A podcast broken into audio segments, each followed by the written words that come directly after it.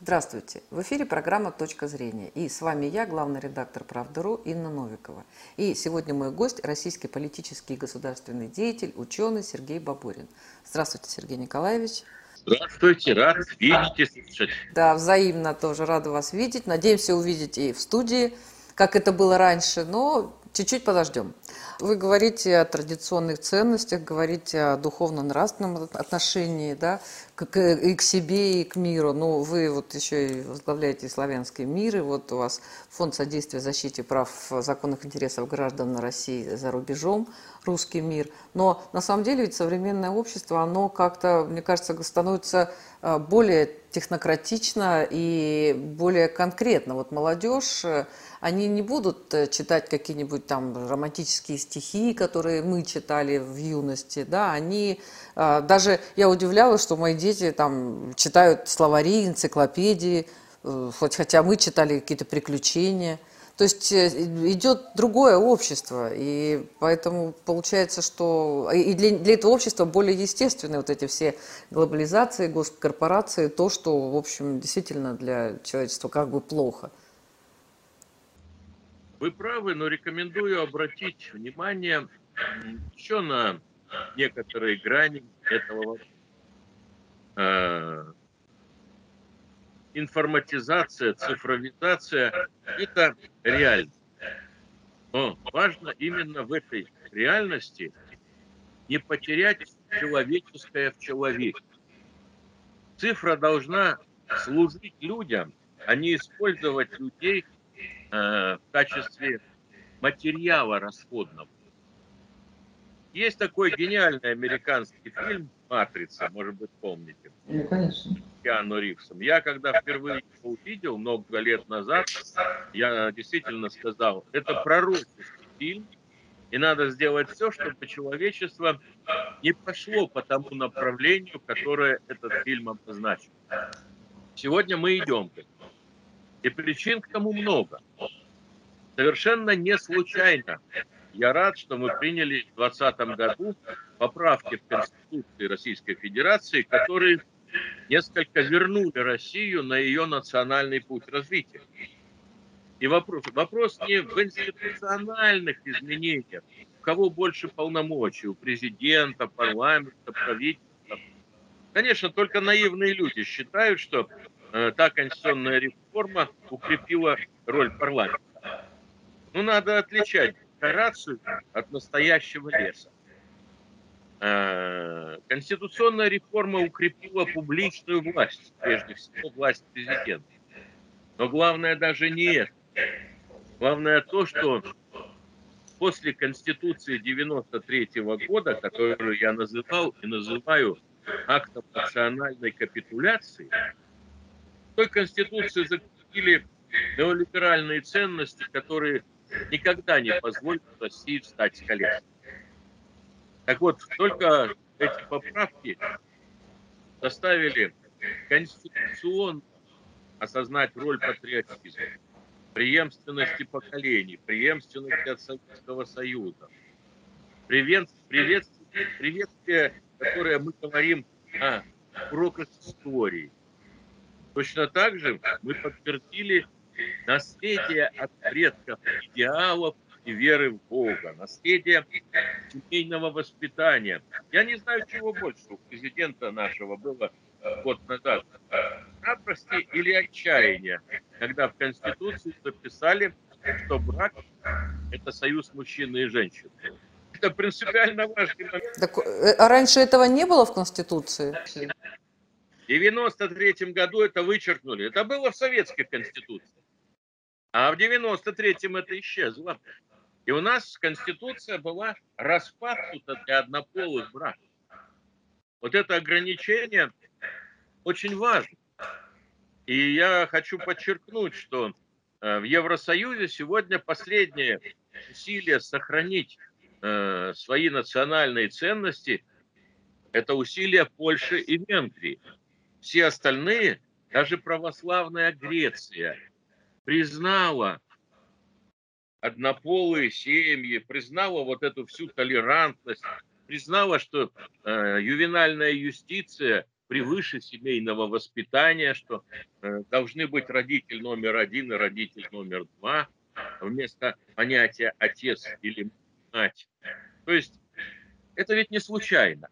А, европейская цивилизация погибает. Давайте не строить иллюзий. Э, через одно поколение там будут жить мусульмане. Там уже не будет той Европы, к которой мы привыкли со школьных учебников. Э, и причина того в том, что через рационализм, через интерес эгоистического существа, они не просто отказались от духовных ценностей, они их выкинули за ненадобностью. Они стали говорить, человеку, если что-то хочется, он имеет право. Наши призывы, наши ценности другие, ведь мы за то, чтобы достоинство человека, его права и свободы были незыблемы, но чтобы были незыблемы понятия священных реликвий, понятия отечества, понятия нравственности, без которых не может существовать культурно-исторический тип, как говорят ученые. Поэтому, слава богу, мы даже на уровне Конституции предприняли некоторые пожарные меры по своей защите. Этого недостаточно. Нужно продолжать конституционную реформу и убирать из неизменяемой части Конституции те бомбы, которые заложены в 1993 году. Вот э, вы э, сказали да, о том, что у нас э, Конституция там как-то нас защитила, а Европа гибнет, потому что она станет мусульманской. И, ну, там... Мусульмане рожают, в отличие от французов, Но... Ну, немцев, в отличие от нас с вами. Если... А вот, э, Сергей Николаевич, а хорошо, давайте возьмем Россию. В России вот было 146 миллионов, сейчас, ну вот, посмотрим, что скажет перепись населения, которая идет. А, но при этом в России сейчас, э, по официальным данным, что-то около 8 миллионов э, мигрантов. А, мы тут разговаривали с а, председателем профсоюза мигрантов, трудящихся мигрантов. Он рассказывал, какие то прекрасные люди, спокойные, тихие, замечательные, работают, платят. И, в общем, очень хорошо, что у нас так э, их много. Вот. Но а, проблема-то в том, что уже пройдена какая-то критическая точка, и мигранты, они уже не только на стройках, они уже в магазинах, они, вот все загородные хозяйства, там мигранты, то есть они занимают те должности, которые традиционно занимали все-таки местные жители, и, а, пос, и поскольку они демпингуют, а, и у них э, свои там диаспоры и гораздо более крепкие связи, то они, в общем, и отодвигают это. Там россияне не могут устроиться дворником теперь в Москве там, когда студенты... Были, я, э, знакомых у меня нет, но я читала материалы о том, как какой-то человек пытался устроиться дворником в Москве и не смог.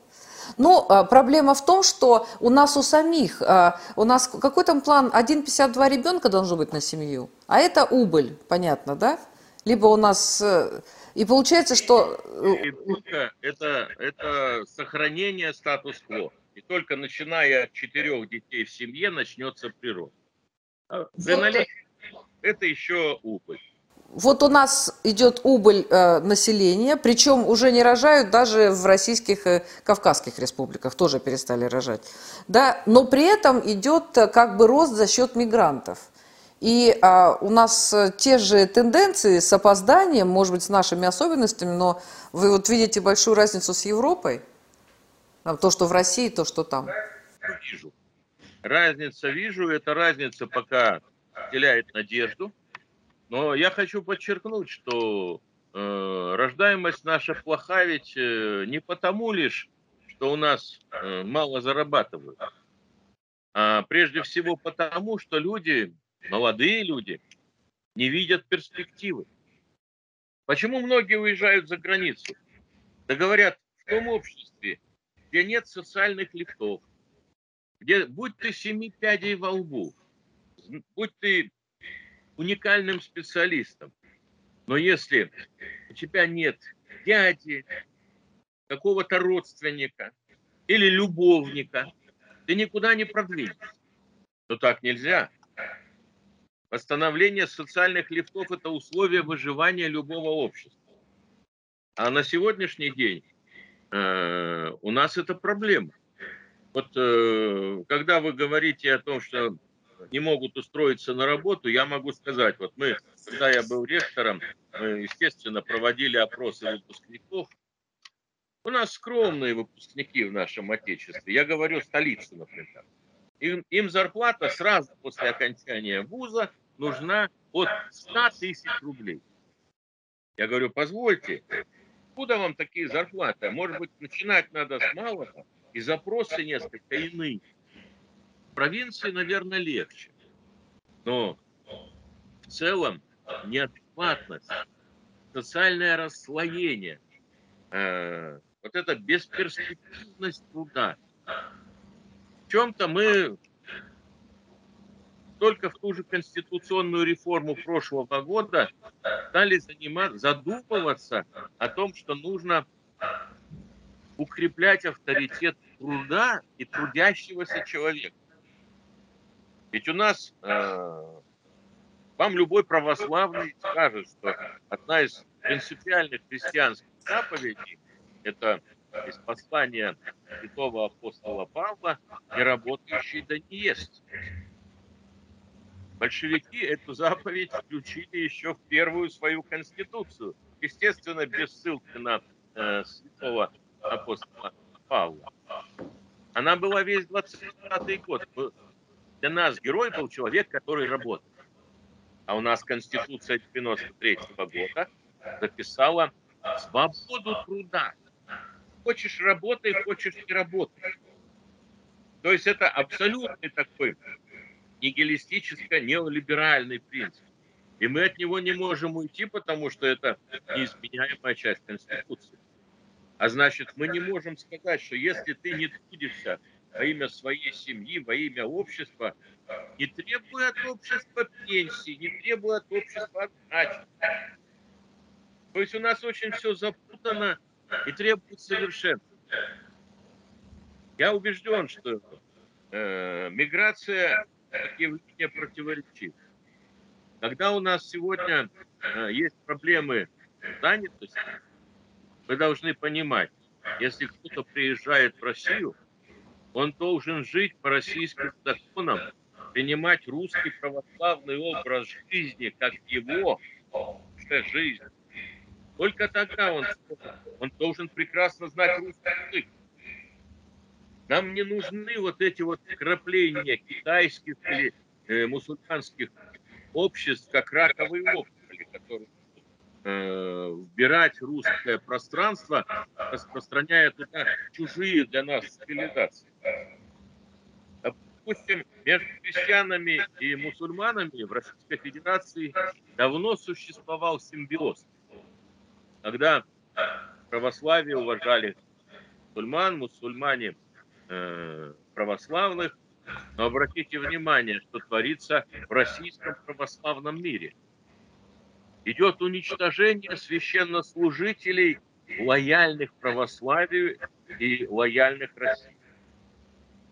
Многие муфтии из Северного Кавказа и Поволжья просто убиты. А у нас делается вид, что ничего не происходит. У нас делается вид, что ваххабиты это где-то там далеко.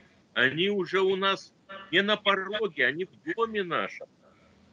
И они прежде всего уничтожают среди мусульман, тех людей, которые привыкли испокон веков жить вместе с русскими, жить в России. Поэтому у нас очень важно, чтобы государство наконец озаботилось этой идеей. Государству все равно. Там слишком много чиновников, которых интересует только конкретная тема. Где хапнуть, где освоить деньги. Освоить так, что пусть ничего не возникнет, но кошелек у них по полному. Вот в этом отношении я за восстановление народного контроля над органами власти. Чтобы это была полномочная народная инстанция, которая скажет, а вот этот человек заворовался.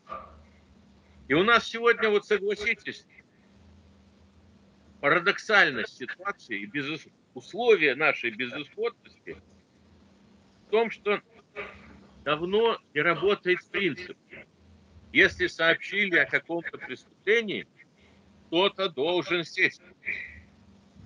Или человек, о преступлении которого сообщил журналист, например, или журналист, который оклеветал достойного человека. Но кто-то должен ответить. У нас сообщают о самых разных преступлениях, иногда очень больших наших государственных деятелей, и никакой реакции ни прокуратуры, ни власти. А вы хотите, чтобы мы говорили о законности только тогда, когда э, получает уголовный срок бабушка, которая украла полкилограмма зерна. Или парнишка, который стащил там яблок. Но не надо доводить опять общество до абсурда. Поэтому я и обеспокоен. И в то же время я с надеждой смотрю на то, что общество наше просыпается. Просыпается традиционное общество. Важно теперь, чтобы она успела стряхнуть с себя оцепенение до того, как транснациональные корпорации нас окончательно повяжут, да еще и напичкают понятно какими вакцинами. Ну, они, по-моему, здесь прекрасно себя чувствуют, э, транснациональные корпорации, они, ну, только что они земли наши не засеивают, и то засеивают, и то там есть какие-то э, там истории. Вот, ну, пос, посмотрим, хочется верить в лучшее, хочется верить, что Россия, конечно, много всего а, переживала, да, ну вот вы сказали про а, нужен контроль, народный контроль там, над властью. А, помните, недавно, вот раньше было отчетно-выборное собрание, да, там, помните, наказы там, избирателей депутатам. Ну, вы сами, вы же были депутатом еще Верховного Совета, вы же все это знаете, да, и... А, Э, сначала э, там отчитывались, вы встречались, разговаривали с людьми, а сейчас тут возникла инициатива, что те депутаты, которые а, не избраны, они могут не отчитываться. И, и в итоге потом как-то так Дума сказала, да вообще не надо отчитываться. И в итоге получается, что мы, мы кого-то выбираем, они что-то делают, э, и не ваше, не барское это дело рассказывать там избирателям, что мы сделали, кому мы помогли. И вообще там помогают не они, я уж не знаю, там, депут... там помощники их, может быть, а может и вообще никто никому не помогает.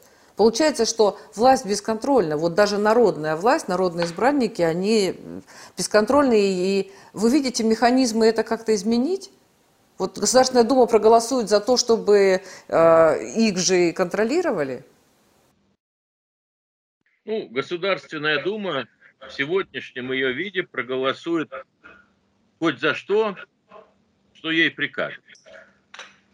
Я вот просто смотрю на ситуацию с теми QR-кодами, проголосует за это Государственная Дума или нет, или на нее вообще уже нужно забыть о ее существовании.